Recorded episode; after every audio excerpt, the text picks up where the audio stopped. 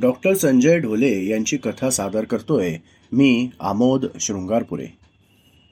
कथेचं नाव आहे कोळ्याची युक्ती. गोल्डी त्याचं टोपण नाव. त्याचं खरं नाव आकाश. पण तसा त्याचा रंग गोरा आणि केस सोनेरी होते. आणि त्याच्या मामाने त्याला गोल्डी म्हटलं. आणि तेथूनच या नावाने प्रचलित झाला. पुढे त्याचे केस काळे झाले तरी त्याचे नाव गोल्डीच राहिले. आता गोल्डी त्याच्या घरातील अभ्यासिकेत बसला होता. गोल्डी हुशार मेहनती व लाघवी होता. त्याची निरीक्षण शक्ती जबरदस्त होती. विज्ञानाविषयी तर तो आधाशासारखा वाचत असे. म्हणून आईबाबांनी त्याला विज्ञान खेळणींपासून तर ललित विज्ञान पुस्तके देखील आणून दिली होती. आताही तो अभ्यासिकेत एका विज्ञान कथा लेखकाची कोळिष्टक नावाची विज्ञान कथा वाचत होता. आणि प्रथम किळसवाडा वाटणारा कोळी आता त्याला बहुउपयोगी वाटू लागला. कथेतून त्याला कोळी आणि त्यानं निर्माण केलेल्या रेशीम धाग्यांचे गुणधर्म समजले.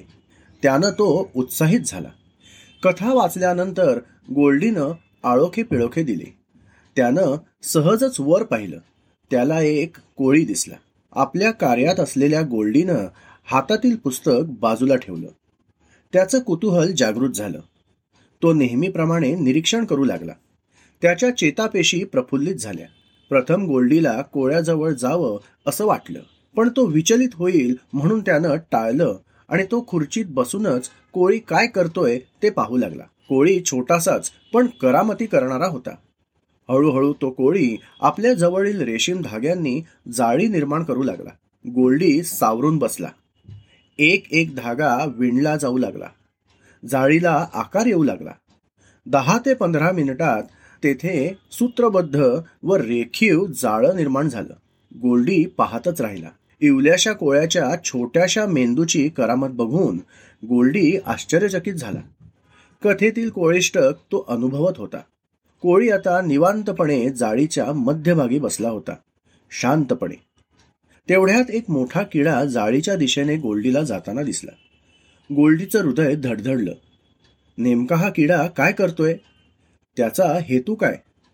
कोळ्यानं मेहनतीनं उभं केलेलं जाळं त्याला उद्ध्वस्त करायचंय का?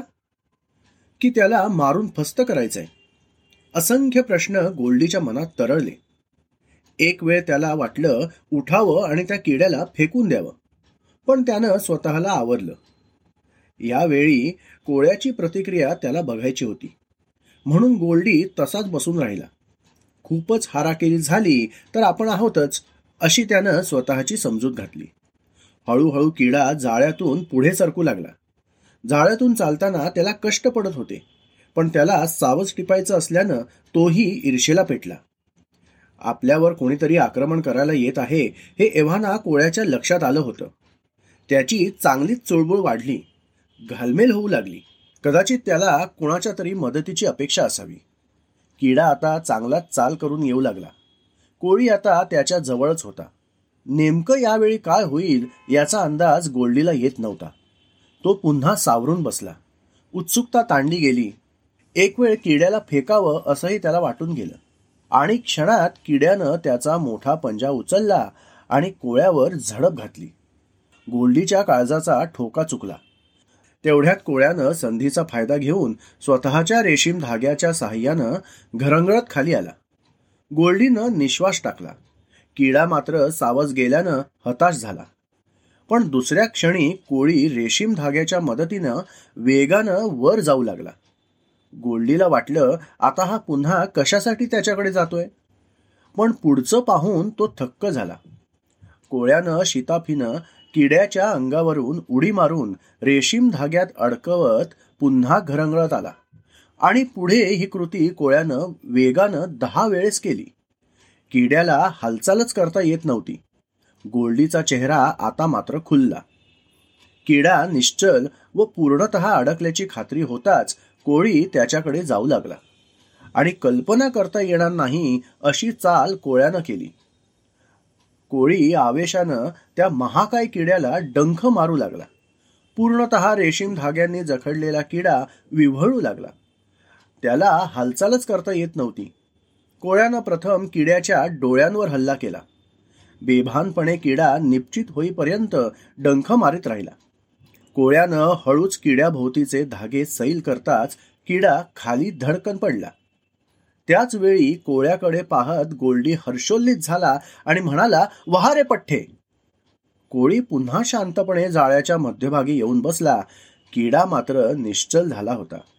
सावज टिपायला गेला आणि तोच सावध झाला. गोल्डीनं दीर्घ श्वास सोडला आणि कोळ्यापुढे नतमस्तक झाला.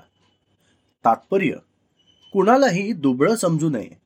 कारण दुबळे वाटणारे बुद्धीच्या जोरावर यशस्वी होतात.